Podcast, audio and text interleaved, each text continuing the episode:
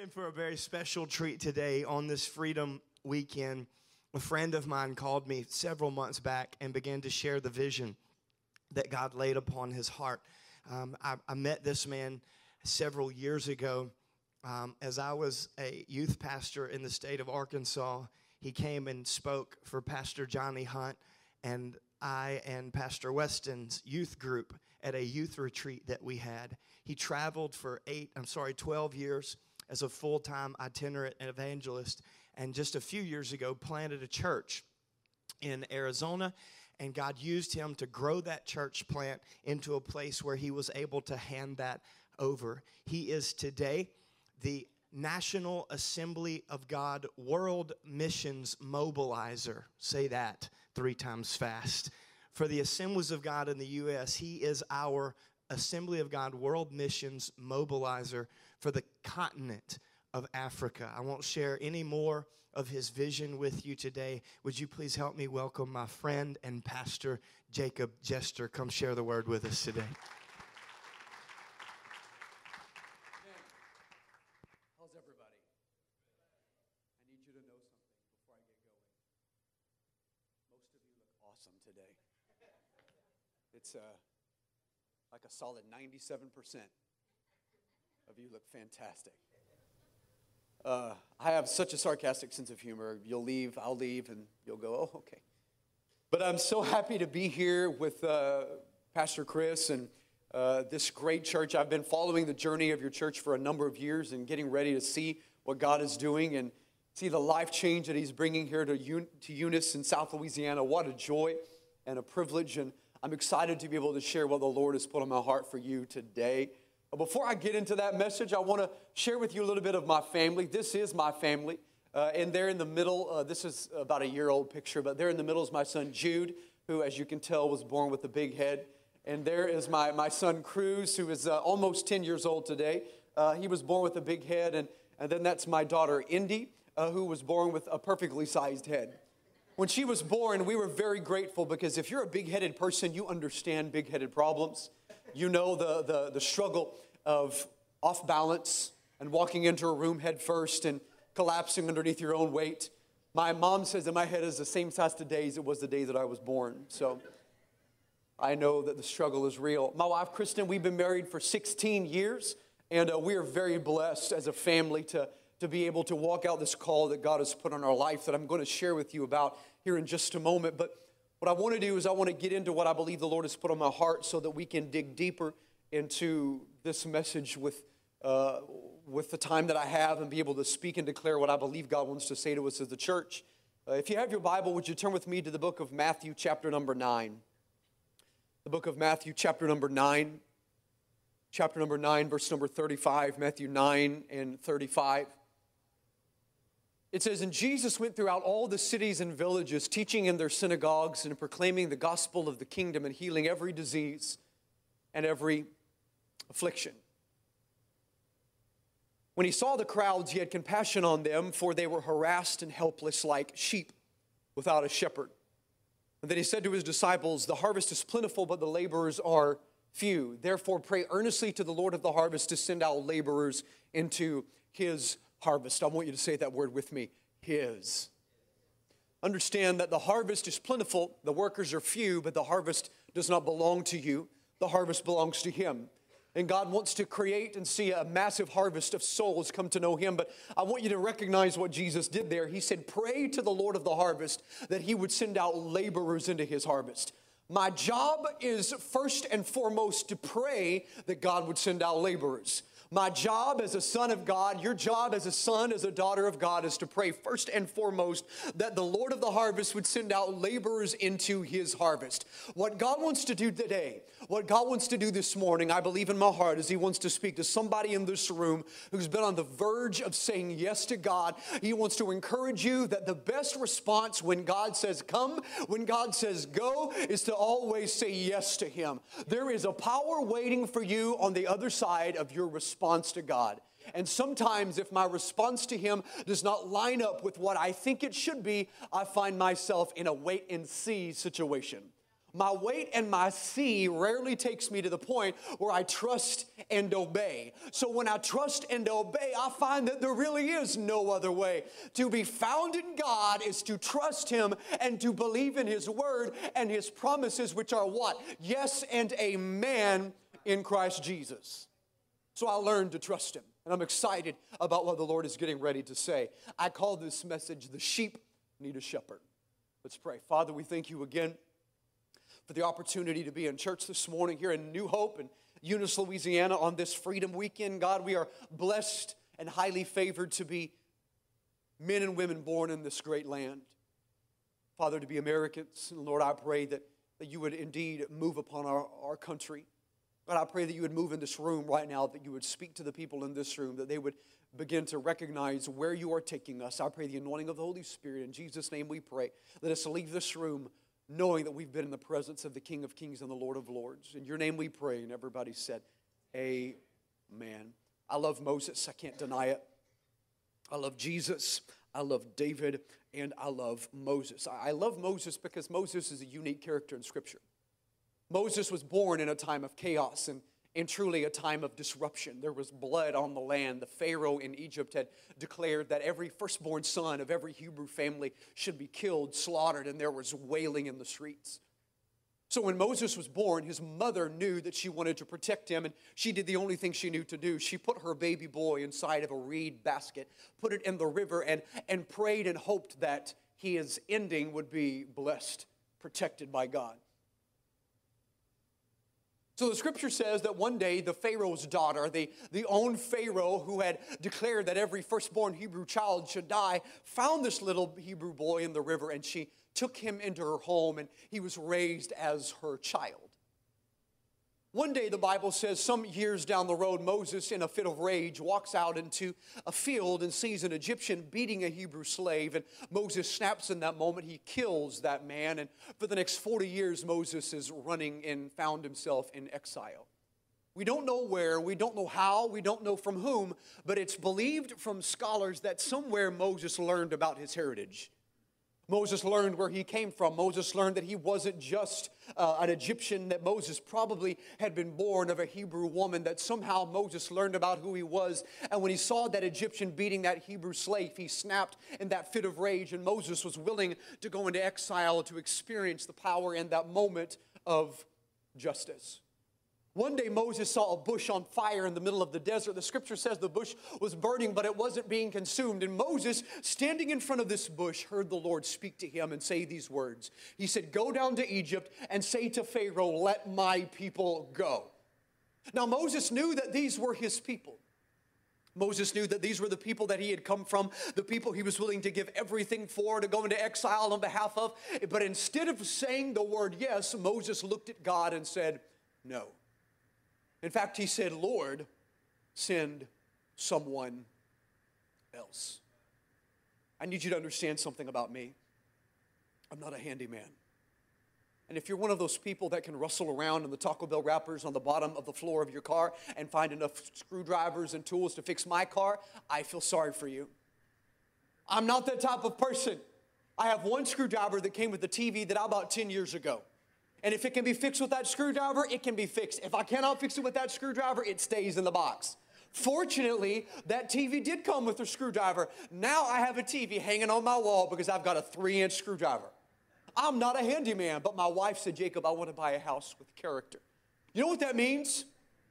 It means an old house. She's like, Jacob, I want to buy an old house that I can fix up and I can make my own.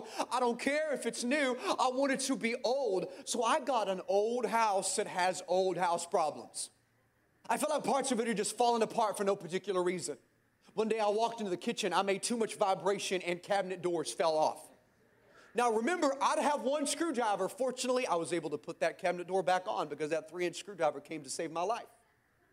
I have a metallic tube that comes up out of the floor of my kitchen. I don't know where it came from. I do not know where it goes. Old house problems. Found cracks in my foundation. I got old house problems. One day I was in the garage and I looked up and I saw a crack in the ceiling of my garage, and I knew right then and there that I need people to help me because I can't do this stuff on my own. My wife says maybe there's some retired people in this area that will be willing to help a missionary out, help him come fix some problems in his house. And I begin to pray right then and there, Lord, you know my struggle, you know my issue, you know that I am that I am not made to be a handyman. Jesus, my dad, God bless him, has all the skills of the handyman, and he will not pass them down to me. So, Lord, I, I pray you will find somebody to help me. So I got old house problems. I've learned along the way in my life that I'm, if I'm going to do anything significant, whether it be in my own home or whether in ministry, I've got to learn that there are people who were made to partner with me and there were people who might want to partner with me. Sometimes I want to partner with the people who want to partner with me, and sometimes I recognize that I was made to partner with the people who God has positioned in my life. But the struggle we have often as humanity is we partner with the wrong people ultimately to achieve a goal that God had nothing to do with. We partner with the wrong people. Understand that the journey God has for you is going to be successful or it's going to fail based on the people and the person that you choose to partner in life with. All the way from the spouse to the God of heaven and earth that you choose to understand may call you to do uncomfortable things in the middle of chaos, but it's because He calls you in the middle of chaos that will create in you the endurance to walk through the struggle that ultimately will be placed at some point in front of you. See, the thing that we have inside of our lives as men and women of God is we want to constantly live on mountaintops. I want to experience the grace of God, the glory of God. I never want to get upset. I never want to be mad. I want everything that I want because I want to stay on the top of the mountain. But you will never become filled with the character of God on the top of the mountain. You will be built to have the character of God by walking through the bottom of the valley. You were meant from time to time to sit on a valley floor because that's where God grows you. He doesn't grow you on mountaintops, He grows you on valley bottoms. But you don't get to mountaintops without partnering with God to get there. So I've recognized in my life to partner with God means to experience His favor and to experience His hand. And if I want to go the long distance, I've got to partner with God to get me there. The scripture says this, and I, I want to take you a little further down the road. The scripture says this in the book of Luke. It says, and, and John the Baptist went into all the regions around the Jordan, proclaiming a baptism of repentance. We, we know that John the Baptist was made to prepare the way of the Lord. So, this was a statement about John the Baptist, this great prophet who was going to prepare the way of the Lord. This is what the scripture says about John the Baptist. He said, Every valley shall be filled, and every mountain and hill shall be made low, and the crooked shall become straight, and the rough places shall become level ways, and all flesh shall see the salvation of God. Look at verse number three. It says, And he went into all the regions around the Jordan doing two things proclaiming a baptism of repentance for the forgiveness of sins. In other words, he went and he preached. I want to talk to some people for just a moment that recognize and know that you have been sent. You know that God has put something in your heart that means that you've been sent by Him to do things that might put you in moments of being uncomfortable. And in those moments, you're required by God to do a few things. You're required by God to remind people that Jesus is a healer. You're required by God to remind people that Jesus can restore your marriage, that He can bring your son or your daughter into relationship with God. You are required by God to preach that God can give wisdom for your business. Remember, some of you are going to join me on the continent of Africa and you're going to do things for God there you never thought you could do. Some of you are called overseas, but remember, all of you are called next door. Some of you are called to do things that require you to go far, and some of you are required by God to do things that place you right where you are. Do not focus so much on going that you forget that you're called to go next door as well. God can use you in spectacular ways if you're willing to get uncomfortable to go to your neighbor, to go to the person who uses the cubicle next to you. Sometimes it's the most difficult thing to do to get out of your comfort zone and take three steps to the left. But God is saying to you in that moment, go. See, I've been going since I was born. When I was born, my dad was the pastor of a small church in the southern part of the state of Arkansas, a town of about 400 people. And I remember when my dad and my mom came to me and they said, We're going to go to Africa as missionaries. And I was, I was shocked because I had a test next week. And I thought, Man, I'm going to miss that test. I'm going to miss that test. I was excited for a moment that I was going to be able to go overseas. And then my mom and my dad went on a season of fundraising. And eventually we got there and life was flipped upside down. I was 18 when I felt like God called me to go for the very first time. I went to Central Bible College where I met my wife in, in Springfield, Missouri. And she'll tell you the story now that she was first attracted to me, number one, because of my amazing hair, and number two, because I was a missionary kid. And she had been called to missions. But God had other plans, and for 12 years we traveled the country as evangelists, and then we and then we planted a church. And so in 2013, I felt the Lord say to me, Go again.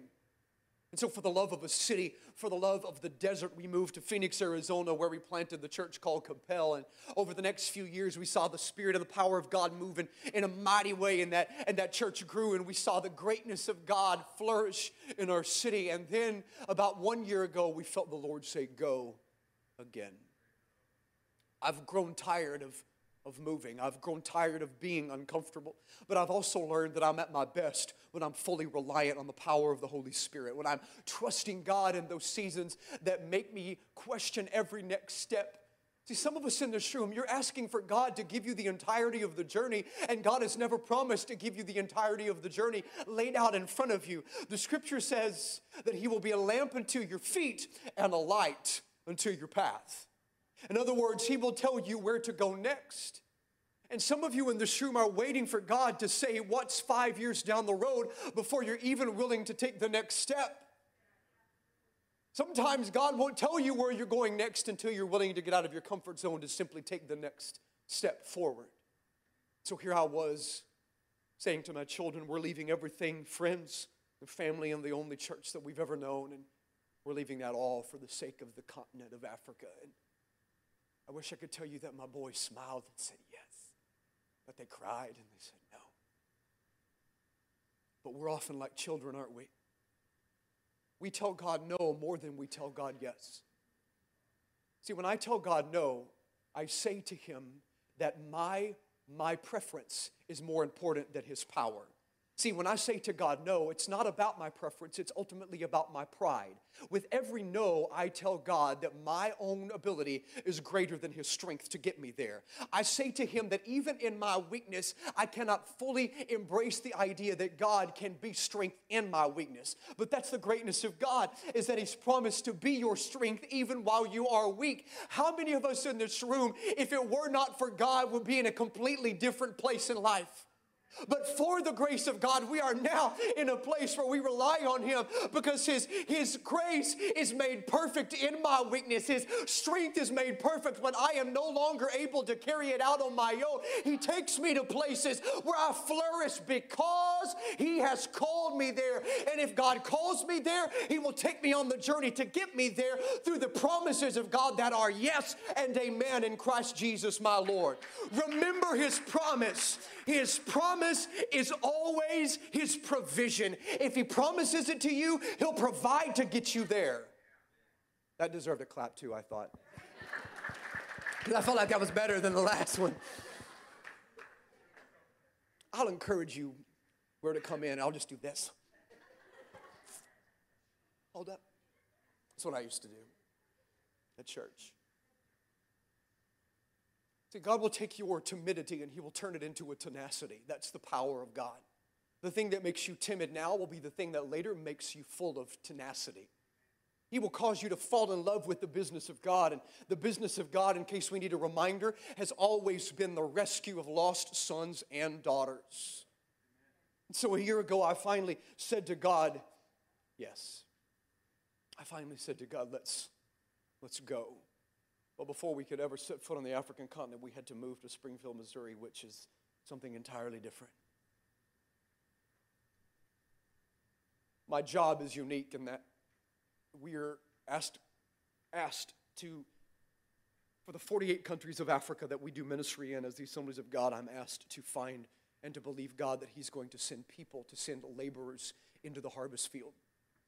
We have 23 countries in Africa right now that have no Assemblies of God missionary, and the same number of missionaries we did there that we did in 1964, which means that there are villages, that there are megacities, and there are countries that right now are experiencing a vast emptiness because somebody somewhere along the way has either said no or has said to God, not yet.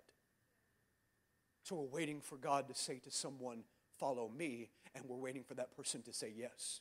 Jesus said, Pray that the Lord of the harvest would send forth laborers into the harvest. That word there, when Jesus said, Pray that he would send, is a word that in the Greek means ekbalo. It's a forceful word. It's a powerful word. It's a strong word that means to compel and to drive. In other words, God is going to breathe on somebody in this room, and there will be someone in this room that says, Lord, I feel compelled to step out of everything that I know, to embrace what I don't understand, to finally be in the will of God to do something unique for the sake of the gospel. God will breathe life, and He will send people in this room that will be church planters. God will breathe life, and He will send people in this room that will be a part of church planting teams, who will build Bible colleges, who will use your skill, your talent, and your ability to further the gospel on the continent of Africa. But we're looking for somebody that will first respond with yes. Yes. Remember Moses as someone comes to the keyboard so I can have manipulation music. Serious. I remember Moses standing in front of the burning bush. Yeah, if you've never been to church here before, I apologize. This is not at all like Pastor Chris.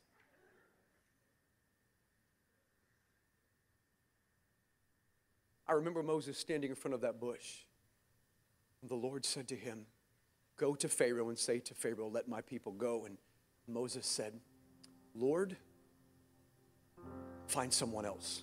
He said, Lord, no. See, the definition for the word Lord is master, chief, chieftain, everything. Moses, who had wandered in the desert for 40 years, looked at the Lord and said, Master, no. It was literally like he was like, Nuh uh, nope. I love you, but find someone else. Can't be me. But instead, God asked again, He said, Go to Pharaoh, say to Pharaoh, let my people go. I first met KK when she was 18 years old, young and impressionable. As I got to know her a little bit, I found out that she had a very unique life growing up. Her mom and her dad had had a baby when she was just around 10 years old, and her mom and her dad would go out and, and they would party on the weekends, and her dad was addicted to gambling, and he would go out and he would leave them at home by themselves. And she grew up in the Midwest, and there were times that tornadoes would come through the, the city that they lived, and the, the sirens, the creepiest sound you've ever heard, would go off in the distance, and she would hold her baby brother and she would whisper into his ear, It's gonna be okay. And on the inside, she was shaking because she didn't believe that herself. As she grew up, when she was 12 years old, she was invited to go to the church for the very first time. She was the van kid. The church bus would pull up alongside her house and she would get out and she would go to church with people and she was quiet and she was shy and she didn't speak very much. And so people didn't really get to know her very quickly. And so there was a shift in her life but she gave her life to Jesus and things changed. Things completely flipped upside down for her when she was only 12 years old. And it was then that she started asking her mom and her dad to go to church with her. And and every Sunday they would say the same thing. We're busy 16 years old. She knew that she was called to missions. She wanted to be a part of helping someone who was called to missions as well. So she talked to her youth pastor and she said, How can I help? And he said, Well, you can give to Speed the Light. Speed the Light's our ministry of giving essential transportation and communication tools to missionaries overseas. And so in one summer, she mowed the church parking lot, the church uh, lawn and over the course of one summer by herself, she gave $10,000 to missions on her own because she wanted to help before she could help. She wanted to breathe on it before she could ever touch it. There's something right there. There's somebody in this room that you have wanted to touch it, examine it, try to figure out if it's for you first, and you've not invested in it at all up until this point. You can sense it and you can feel it. I, I can't say what it is, but there's something in the room. There's somebody in the house that you you know that God's called you to something, but you want to be able to test the waters first.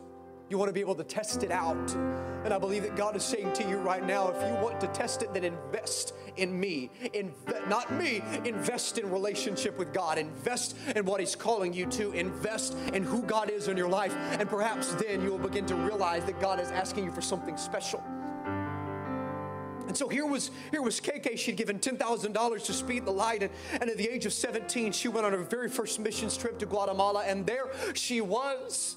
There she was on the very last night. She laid her hands on some young lady at an altar, and, and as soon as she did, God spoke to her and said, When you go home, your mom and your dad are going to serve me.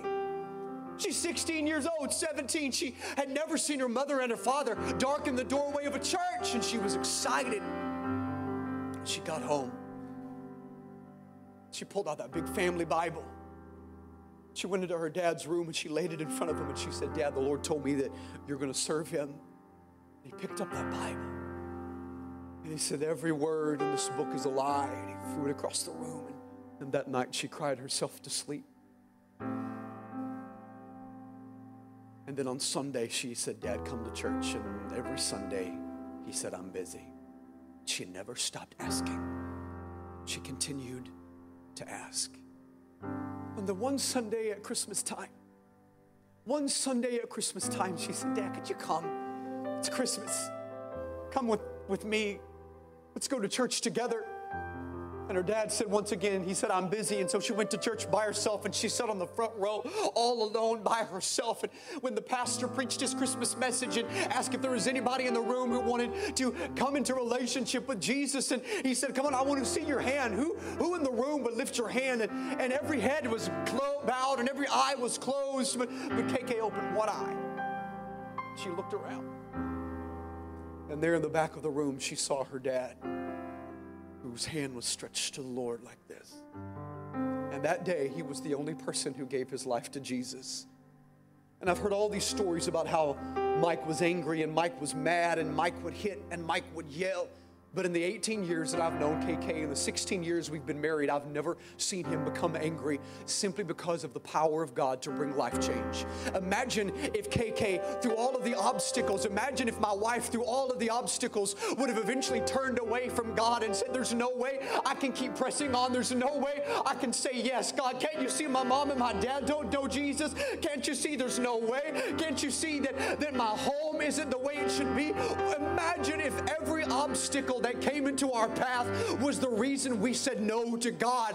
Or, or perhaps every obstacle that God puts in your life is further reason for you to trust that the plan of God is not failure. The plan of God does not fault because there's a wall. Sometimes God allows you to go through the wall. Other times God says, I will knock the wall down on your behalf so that you can experience the grace and the mercy of a strong and a powerful God when you learn to say yes. God makes a way.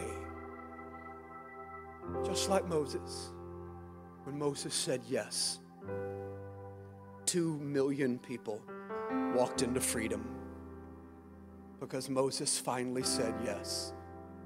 What will your yes mean to God?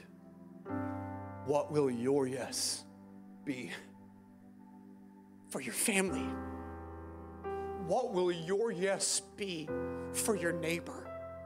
What could your yes be for the country of Chad? For the country of Namibia, for the country of Kenya, for the country of Senegal, for the city of Dakar that is looking for churches. What could your yes mean? On the other side of your yes, there is freedom for somebody who's been waiting for you to say yes. God wants to move for just a moment. I'm just going to take a moment and I'm going to pray, and I want you in your heart. I want you to say, God, okay. For some of you, yes is a big word. And for some of you, you're scared to death because you think that you're going to have to walk out this door right now and jump on a plane and get to Africa and be like, now what? Now, I'm simply asking you to say yes, and then what God does with that is up to Him. What God does with the next moment is not up to you, it's entirely up to Him. So if you could just say, Okay, God, I trust you. We sing the song that says, You can take it all. I am yours. The most important thing you can say to God is, I am yours. And every word from here on is yes. Spirit of God, I pray in the name of Jesus that you begin to move here for a moment. Have your way, Jesus. Speak your life, speak encouragement, speak the word of God. Father, I bless you, I bless you, I bless you, I bless you. In, Jesus' name, in, in Jesus' name, encourage, encourage. Now look up at me for just a moment as I'm, as I'm literally walking off, I promise. Your next step is to go to a website called I want to be a missionary.com. I want to be a missionary.com. I want to be a missionary.com. We'll enter into relationship with you. We'll send you information. Maybe you want to know more about what we do as the mobilizers and believing God will send us 400 missionaries to Africa. Go to africacause.org. There's more vision there. There's an opportunity for you to partner with us in prayer and financially to believe that we can see this dream become a reality.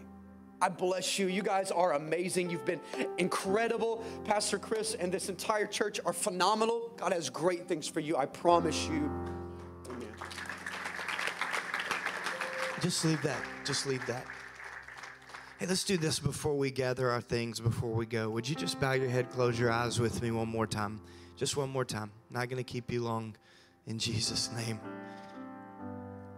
I just want to give God an opportunity to speak to you, and, and you have an opportunity to admit, to confess, to obey right now.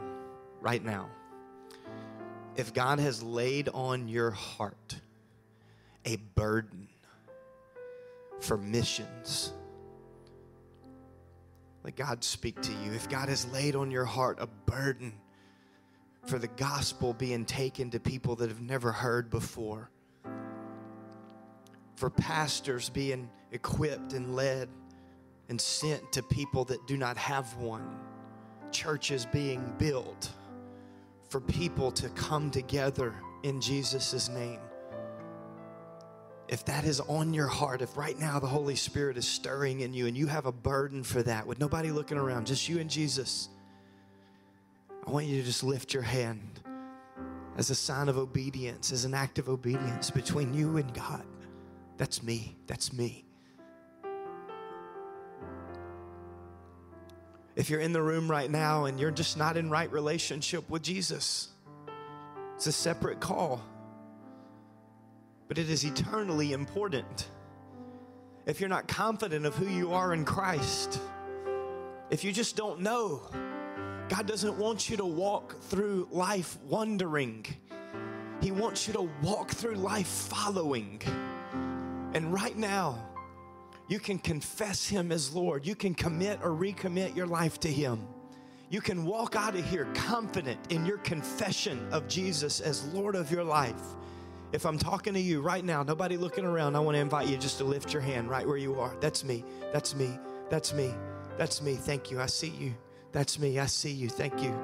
I see you. That's me. You and Jesus. Come on, if you raised your hand, just begin to pray and ask God to forgive you where you've fallen short. Just ask Him, Lord, I'm sorry. Forgive me where I've sinned, where I've been distracted, where I've been disobedient where I've said one thing and done another, or you've told me to do something and I just didn't do it. I want to follow you. I want to live for you. I believe you died on the cross and you were raised from the dead and you gave your life so that I could live. God, take my life. Take my life. I surrender. I surrender all to you. Just as we sang earlier, here I am. Use me. In Jesus' name.